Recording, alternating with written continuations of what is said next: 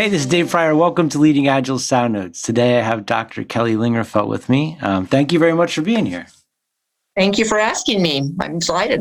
And I'm psyched that you're here at the company too. So this is sort of a new role at Leading Agile, but could you take a moment to just share with the folks what work you're doing here?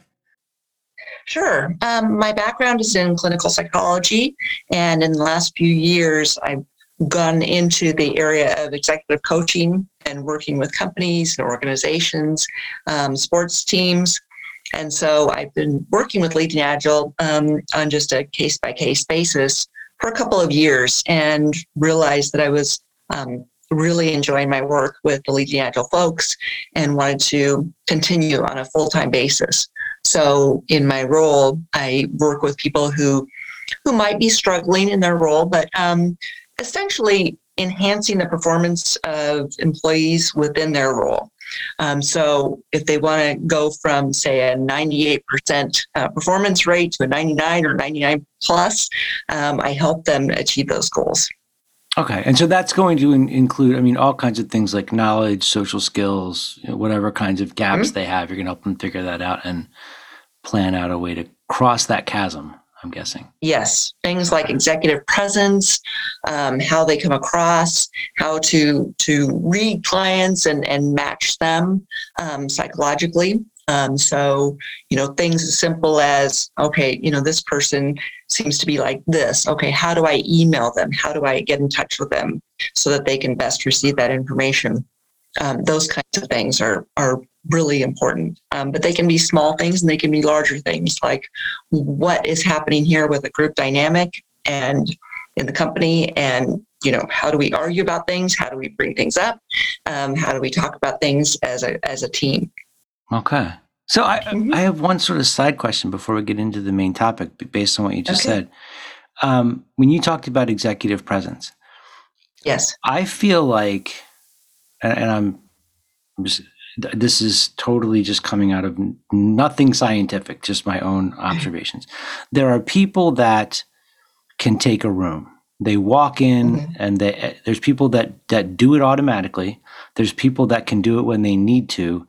And then there's the people that don't understand why the room hasn't been given to them.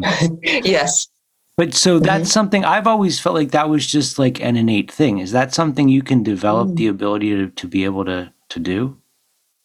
Certainly. It's nice if it's just your innate ability and you have that sense about you, that when you go into a room, you should be paid attention to.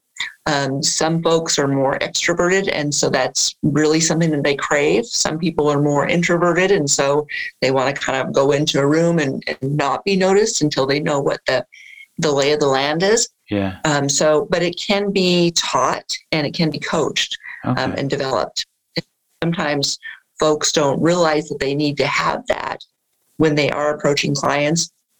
And so when to use it and when not to use it is something that sometimes, you might not learn growing up. And so if you don't know about presentation and the effectiveness and when to turn it on, when to turn it off, it can be eye-opening.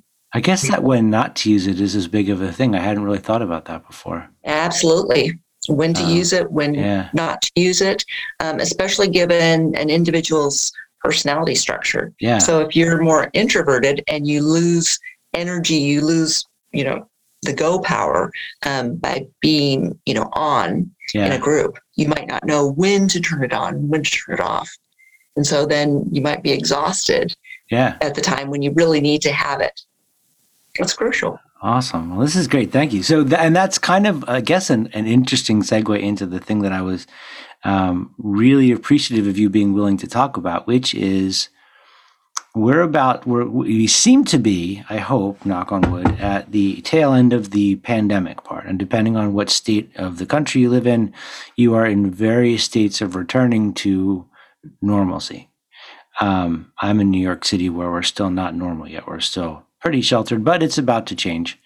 And one of the things I've been thinking about is, I know for myself, I have a lot of anxiety about going back out there. I've been fortunate in that if you tell me to stay in my apartment for a year and a half with my wife and my kid, I'm like, that's fine. I'm good.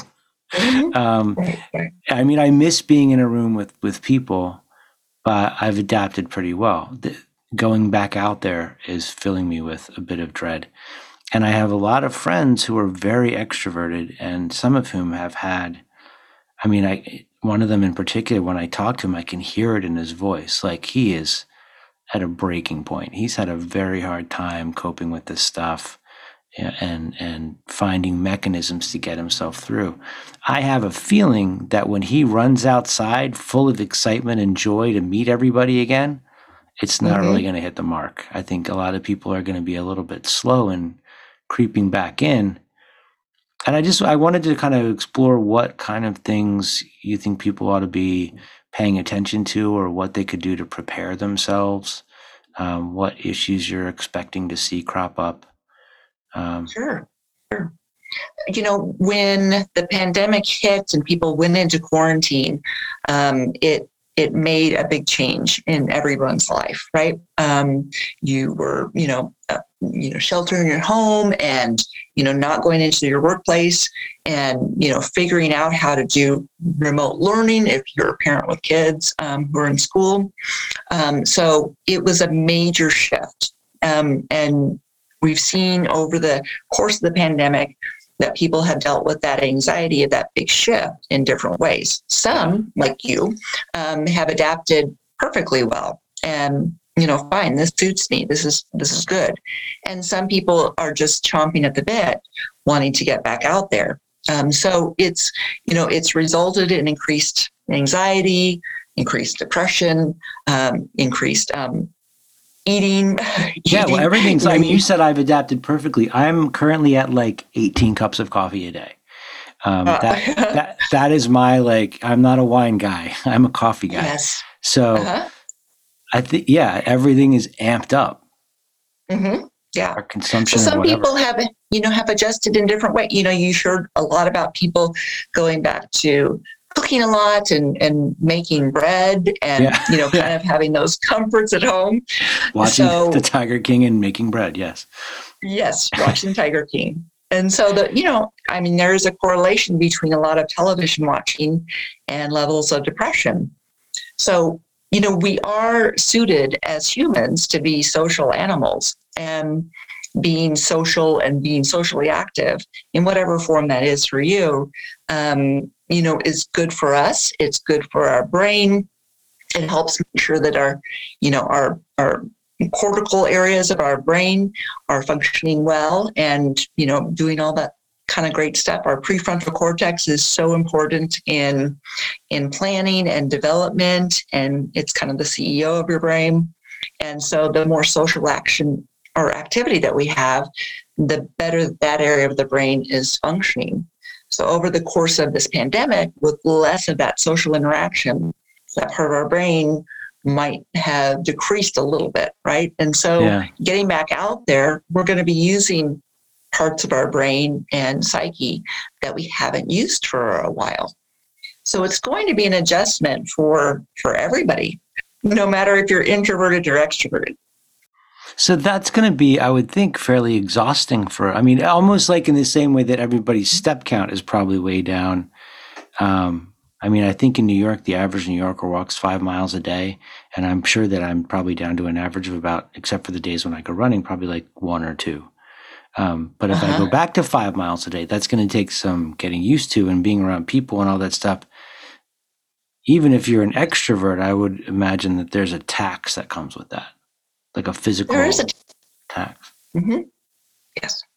It is a tax. Anytime that we look at change or transformation, there's a toll to be paid. And so it's going to be relative to you. For each individual, it's going to be different. But that toll is there. Leading Agile is active in transformation, right? That's what we do. Yeah. And on an individual level, I work with people in transformation. And change is always difficult because we resist it as humans. You want your coffee the same way in the morning in your same cup. Yeah. You want your parking place. You want to hang your coat where you hang it. And just changing those simple things can be difficult. What about a whole change in how we do our work and run our life? That's major. I was just thinking of having to wear pants again. Yes, wearing pants. Indeed, it's difficult. And so, just like, what is your outfit going to be now? Yeah. I don't know. So are there things that people can do to either, I don't know if protect themselves is the right word, or make sure they have enough energy reserved, or to create some kind of cushioning for themselves so that they don't overtax themselves, like don't strain some kind of social mental muscle? I think so. I think walking into it rather than running back into change, having a lot of good communication with, your employer, what do you expect? Can we do this kind of in a half mode? Go back to in-office work, 3 days a week and have a couple of days of remote, because by this time people have adjusted to working remotely, or people who, have not had a choice of working remotely. Those things are, are different. Yeah. So maybe easing back gradually, being not so hard on yourself, don't expect to get out and, be running at full speed like you did before. Kind of taking a breath and going, this is going to take some time. It's okay for it to take some time. Okay. Well, what about expectation setting?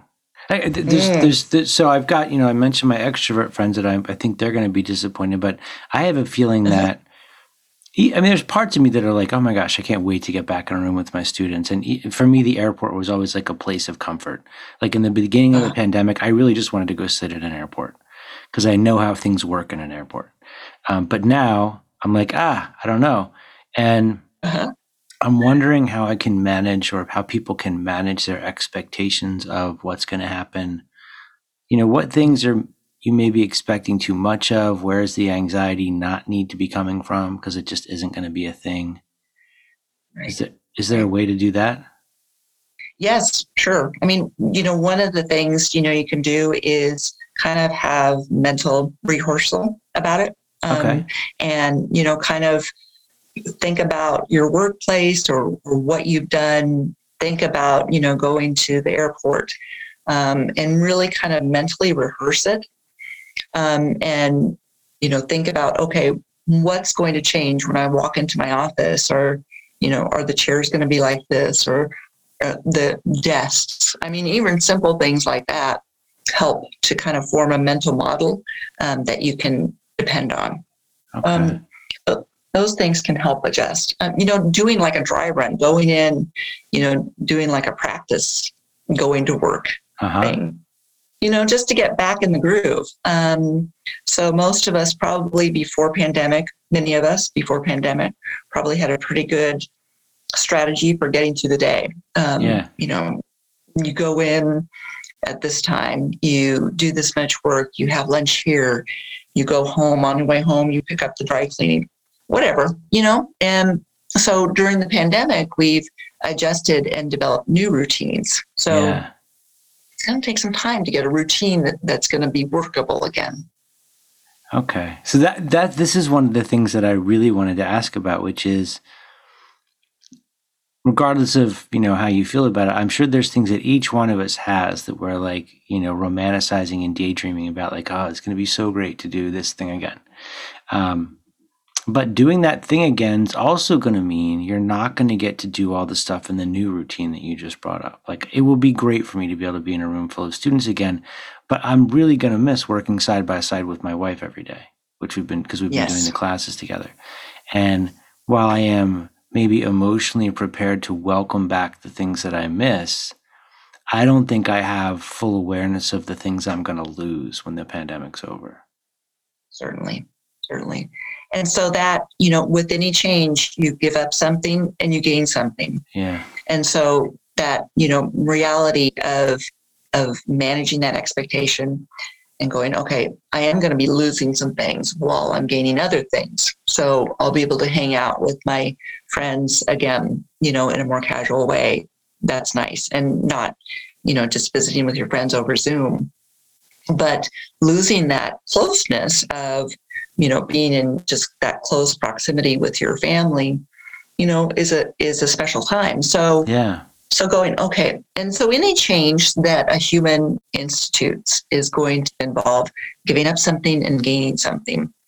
And you have to be aware of that, because, you know, think about the thought of just giving up stuff and not gaining something in return. I think that's why, like, diets are so difficult, is because you're asking somebody it's to give loss. Up. Right. Yeah. You're giving up your brownies and donuts and, you know, and freshly baked bread, and but you're not putting anything in its place. So I think managing expectations and having an expectation about that is really good. Okay, you know, you're going to miss working side by side with your wife. So yeah. What are you going to gain? You know, and getting a clear idea of that. You know, the other thing is going back to work is going to be an adjustment, just like going into lockdown was an adjustment. And I have a thing in psychology called adjustment disorders, which happen when there is a major change in someone's life. And so there's a period where that adjustment can impact you, whether it be sleeping, you know, your sleep habits get disrupted. Maybe some mood things, you know, you're happier than usual, you know, kind of giddy or more depressed, or, you know, the way you're eating. So all those things, you know, kind of notice them and see that they're there and go, okay, let me just file this under the umbrella of adjustment. Yeah. And it's okay. And then we'll move on. One of the things that you get when you're in contact with other people is you get to have sort of a mirror to how you're functioning. And without that contact and interaction, you don't have that mirror. So any kind of change can be amplified. Yeah, I was going to ask about the thing that you just mentioned about, I'm just going to say it the way I'm thinking of it. Like when I go back out, when anybody goes back out, we're all going to be really socially awkward, and it's going to be weird. And I'm sure, like, the first couple times I'm in front of students, my voice is going to be too loud or too quiet, or I'm going to be all jerky and over agitated or whatever. And I'm going to have to find a way to just say to myself, dude, you're a hot mess right now, and it's okay. You're just going to have to let that go. But yes. That's hard for people to give themselves permission to be weird and awkward and off their game. It's super hard, especially when you compare how you're going to be doing your job now with how it was before the pandemic changed our lives so much, because you'll have that expectation that you'll just hit the ground running where you were before. And I think that going in knowing there will be an alteration, and maybe some things you'll do better because you have another perspective that you didn't have before. Okay. But I think just giving yourself a breath and saying it's okay. You know, I know that when the quarantine started, and kids were starting to be homeschooled, and it was difficult for everybody, not only the kids, but the teachers. How do we do this, you know, in a space of like a week? Wait a minute, I'm not trained in remote teaching. And, you know, kids are like, I don't want to do this. I'm used to being in the classroom with my friends. And parents are going, okay, how do I monitor my child's schooling and do my own job? And, you know, and so there needed to be some kind of, okay, we're not going to do this perfectly for a while. May not. For a long while, but we're going to get through it. You just filled me with a whole new range of anxiety I hadn't thought of before. You're welcome. Thank you. Yeah. So one of my things that I talked about a lot in the beginning was when I was teaching, I was not aware of how much, I mean, I know I depend a lot on the energy that comes from the people in the room and sort of the ambient communication that happens, body language, facial expressions, all that stuff. And switching to Zoom, it was like somebody cut off the food and the water. Like I, I had no information. I can't look at their pictures anyway, and they've got that, you know, filter on to make themselves look better. So I'm getting nothing, and I've adjusted. But now I'm going to go back, and it's going to be like, you know, the multiplex is turned on, blasting information at me from every possible corner, and that's going to wreck me. Yes, sensory overload. Yeah. And you know, and you get that fine-tuned kind of sense of, okay, where's this person, you know, as a professor for years. And yeah, you read the people without even meaning to. Yeah. Yes. And I always say, I never taught the same course twice, even though I would, you know, be intro to psych or whatever, because of the room, you know, people, students who are in the room. And so, you know, it's going to be different, and so it'll take a breather for everybody to adjust to the new thing. So you mentioned sort of the loss before, and one of the things I'm wondering if you might have some tips on. I'm trying to be more. I'm not a big fan of the word mindful, but more present with the fact that there's things now that are irritating or that are awesome. And I'm trying to really kind of savor them because I know they're going to be different. Like even the things that piss me off right now, but little tiny things that have become the norm. Like I go to bed at like 3 o'clock in the morning and I get up around 8 o'clock, and I'm not going to be able to do that anymore. When I'm back on the road, it's going to be like it was before. But just even the irritation of Zoom, just being aware of the fact that this is a thing that I'm going to remember, and I want to be with it and just like acknowledge it as completely as possible, because it's going to go away.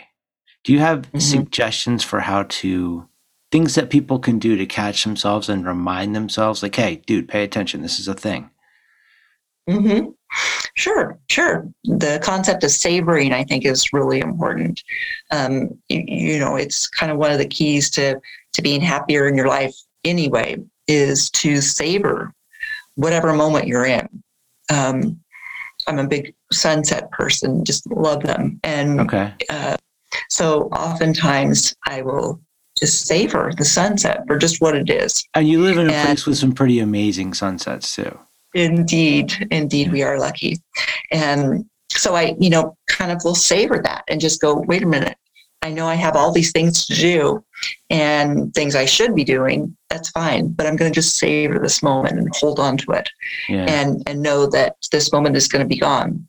And so I don't try to get out in front of myself or, you know, rue that I missed a bunch of sunsets. So, you know, one, you know, looking out in front, you know, kind of leads to anxiety, right? Yeah. So the more that you can just be mindful and be in the moment and savor whatever it is, you know, I'm going to savor having everybody in the house with me together, even though it drives me nuts sometimes because I'm going to miss it.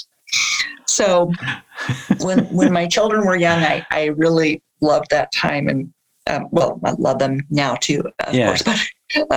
But I would stop myself. Yeah.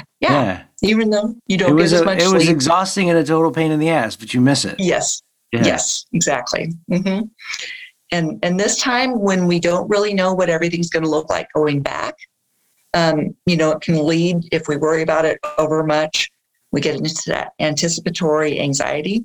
Yeah. And so we're worrying about it before it even happens. And so I think one of the strongest recommendations I can make is just to be in the moment for what it is and be really clear and open in communication about it. Okay. Well, so do you have any kind of,